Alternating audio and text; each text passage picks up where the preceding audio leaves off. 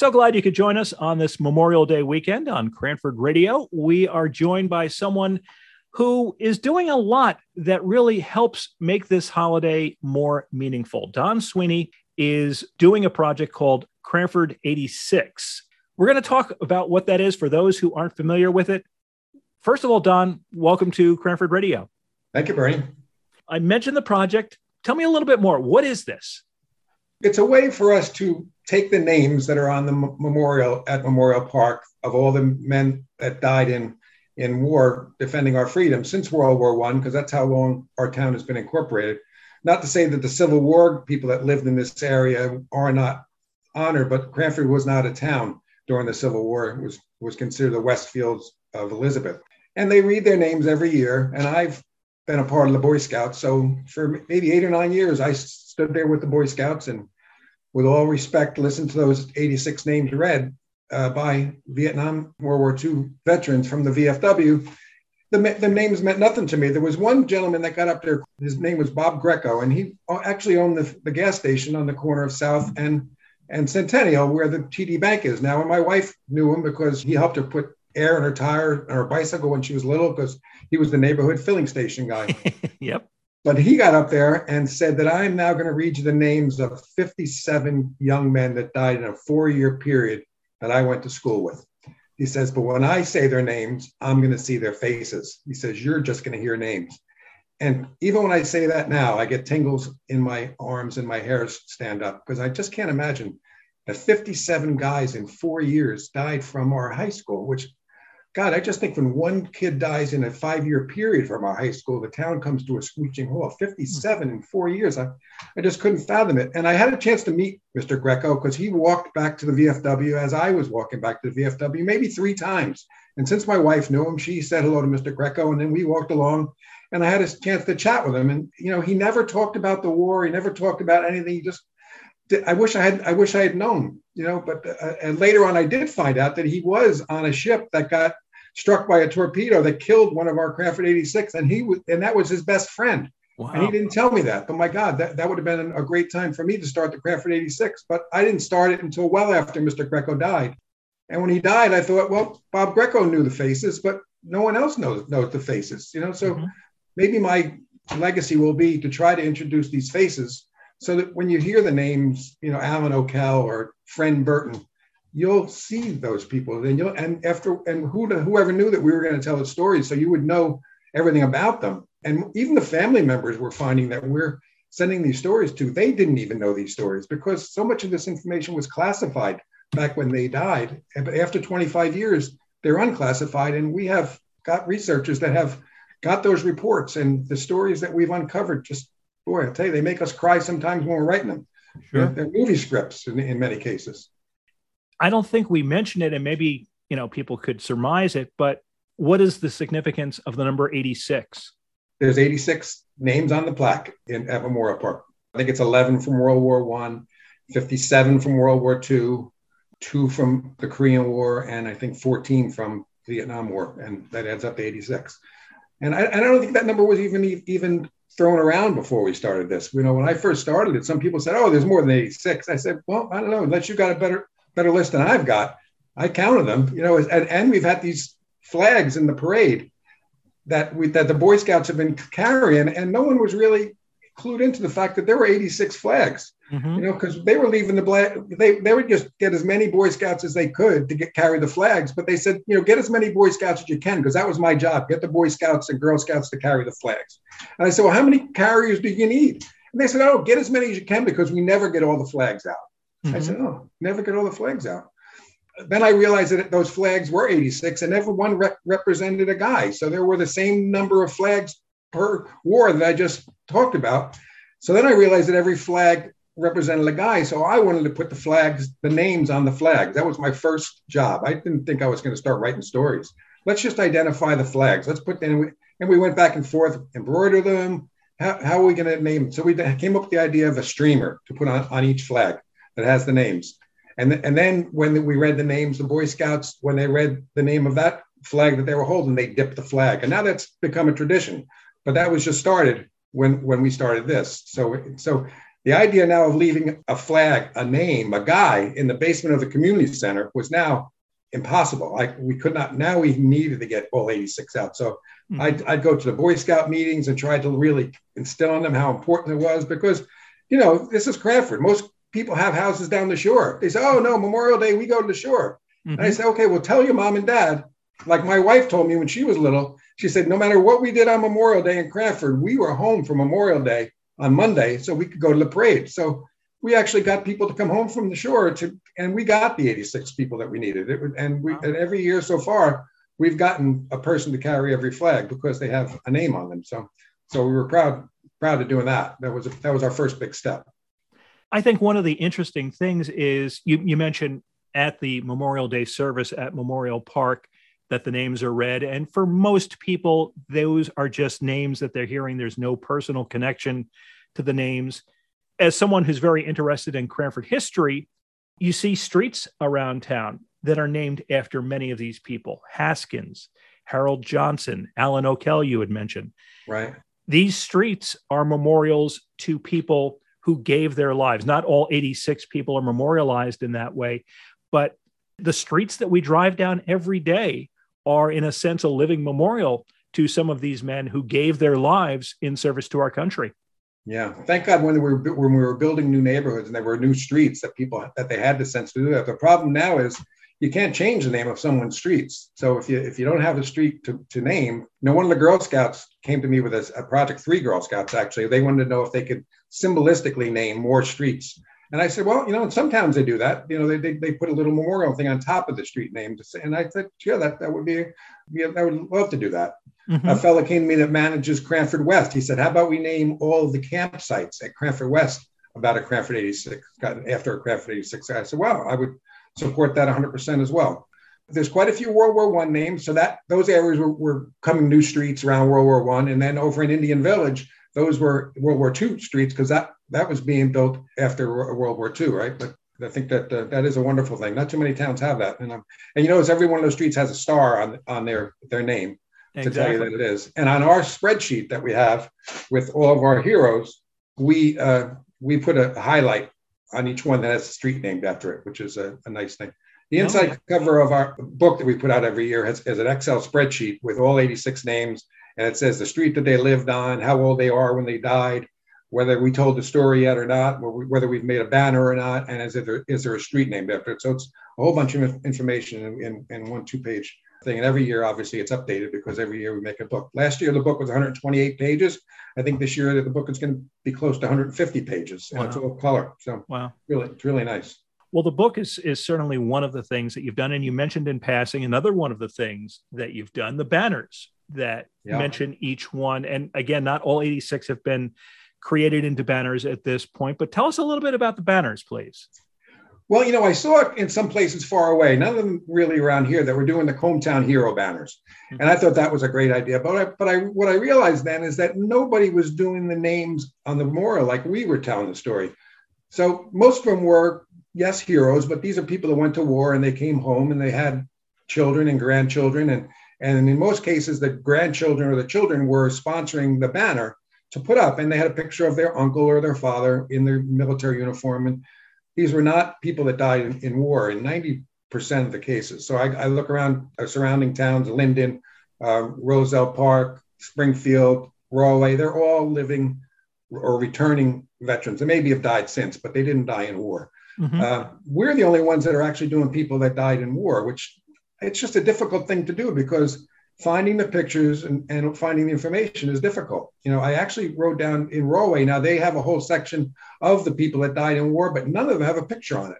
They all just have a star and the person's name. So maybe they were inspired by our movement of putting the names of the of the fallen from the wars on there. But ours is still unique. Maybe there's one other one up in Bergen County that does what we're doing. But we thought having the banners around downtown would be a, a wonderful thing to do. But when, then we're thinking now 86 could we possibly ask the department of public works to put up 86 banners? And are there 86 poles that we could grow so we're anyway we're up to 32 so wow. far. So 56 more to go which is uh, and that'll be a, a, big a big deal because you know putting them up taking them out just managing them. You know i get a call all the time that alan o'kell's banner is down the fisk banner is down you know the winds that we've had lately and they get tattered. Because you can't leave a tattered banner up just like you can't leave a tattered American flag up. So my little job of putting names on on streamers has turned to be quite the job, you know. But there's four of us on the team. I'm not by myself, so I, I do oh. have, I do have some help.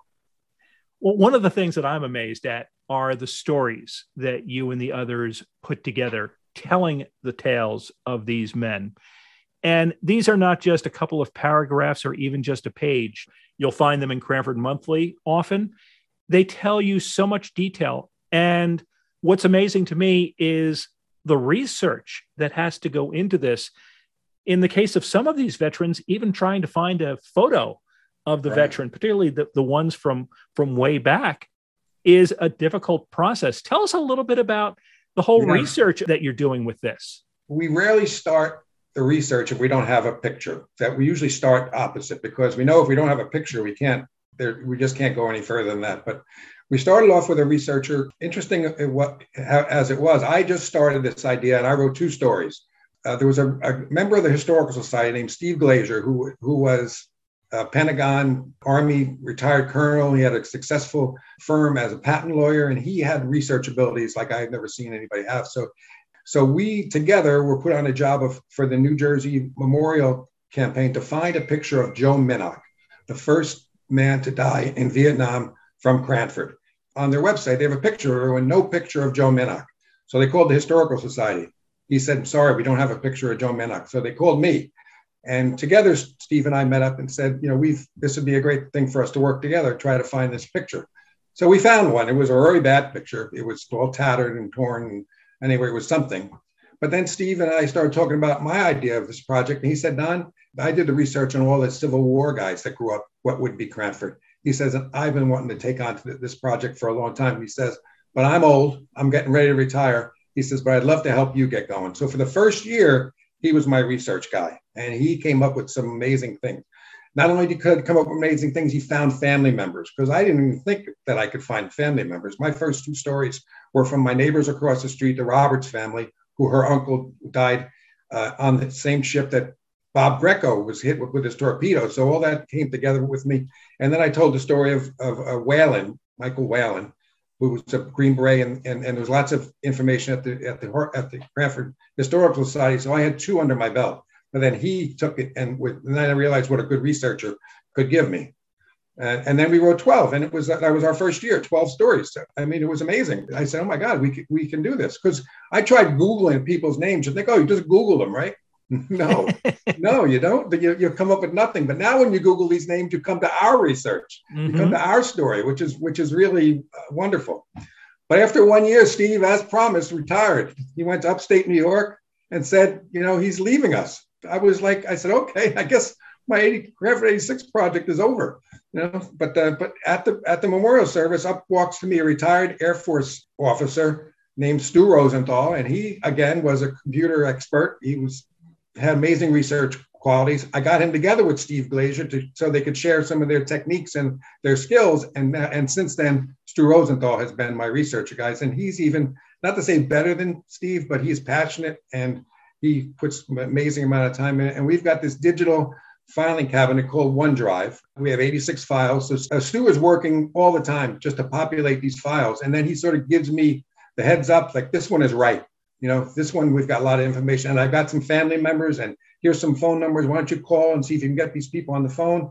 And then all of a sudden it starts to roll from there. And and then we get the, once we get the families involved, then we get the pictures. You know, we talk mm-hmm. about this black box that's not, not not like from a plane crash, but in a family's attic is a box with those pictures from this fallen hero and their family that they've forgotten about. You know, and most of, and we've had luck in finding those boxes. And boy, when we find the box and it's jackpot. You can see the pictures that, that we get are just phenomenal. So I'm spoiled now. I won't get into a story if I don't have a family. You know, mm-hmm. so when I run out of families that we can contact, then I might start scratching lower. You know, maybe this is the low hanging fruit that we that we're dealing with, and we've got a few lined up already. So we know we've got a few for next year. We found a couple this year. We were very lucky. The three that we had this year, we found family members. Wow. So the stories are tremendous. Well, speaking of those families, and this is the one personal connection that I have to any of the Cranford 86, was Dean Ilichko, who was the most recent honoree featured in your research. And Dean was the older brother of one of my classmates, Todd. We both were going to Lincoln School at the time. His brother died in Vietnam. And we lived around the corner from each other. I grew up on Hillside Avenue, and the Ilichkos lived on Mendel Avenue. Right. But even something as recent as that, there's still a lot of digging that you have to do. It certainly was. Yeah. And surprises for everyone. Tell us a little bit about some of the digging and the surprises that you came up with there, please. Yeah, well, we had the story almost done, and we knew that there had to be that this Todd had had to be around, and we were.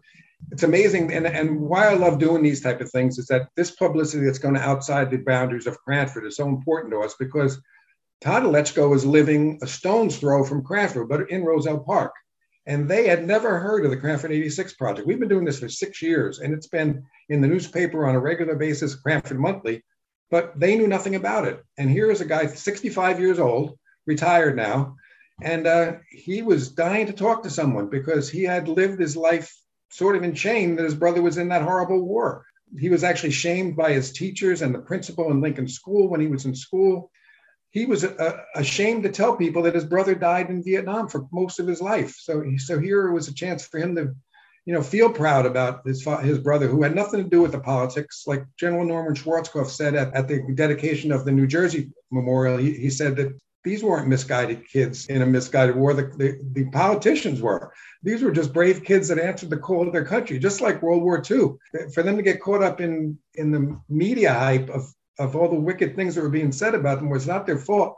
And 99% of those soldiers were not doing any of those atrocities that people were blaming them all for. So Mm-hmm. So this little kid at nine years old was scarred, you know, and, and here was a chance for us to maybe make it right a bit. And and we talked and talked. He wouldn't. It took me three days to get him to talk, but then he finally decided to talk. And we he invited me over like near midnight, and we went till like two in the morning. Wow. You know, we had a couple beers and a pizza. You know, because the story of his brother Dean was that they used to stand around a campfire on Lehigh Avenue with beers and a campfire, and they would all talk all night long. So I'd said to his brother, how about I get some beer? We'll talk just like like Dean and his friends talked. And he says, oh, that's a mm-hmm. good idea. And that's that's how he opened up. And he was going down the basement and getting letters from General Westmoreland, and you know he's sharing all the pictures on the wall in his house. It was, and now we're best friends. He was, wow. you know, we were afraid. We're so careful. Some of these Vietnam survivors did not do well talking to us. Mm-hmm. There's some that, that just hung up the phone on us. They yeah. because they just didn't want to open that box that was yeah. that was closed and healed it's very difficult, you know. So, and we try and we respect that. If someone doesn't want to talk, we don't pester, you know, we let sure. it lie. Well, Don, there's so much more obviously that we could talk about, but thank you so much for what you and the others are doing to remember these men who gave their lives in the wars of our country, who came from Cranford. Certainly, this Memorial Day, I hope that everyone will take some time to remember those men as well as the other men and women uh, who gave their lives in the various wars that this country has fought. And again, I just thank you for for all your efforts and the time that you spent talking with me. Yeah, Bernie, I would like to say uh, just in closing that we do have a campaign now of follow the parade to the ceremony because so many people come to the parade, thousands of people come to the parade, and hundreds of people maybe come to the ceremony. So the new campaign we have is pick up your chairs when the parade passes and follow the parade. It ends at a ceremony that you won't be sorry that you that you came to. We have family members of the guys that we that we have memorialized this year that are there. And if you walk out with a dry eye, you're one of the few people that could possibly do it. And we do have a website, cranford86.org, where all the stories are. You don't have to you don't have to buy the book, but the book is beautiful. This year it'll be like 150 pages long, and uh, it's a it's the perfect Cranford coffee coffee table book where you can talk about you know our town and how proud we are and how we how we pay homage to our fallen heroes because not every town does what Cranford does. It's like a Norman Rockwell moment, you know. Mm-hmm. You know, you know, it's a just a great thing, and I hope you guys will log on to our website and come see us at Memorial Day. And Bernie, we thank you so much for putting the spotlight on us. Thank you so much. Don Sweeney has been our guest, the Cranford 86 Project. Don, thanks again. Thanks so much.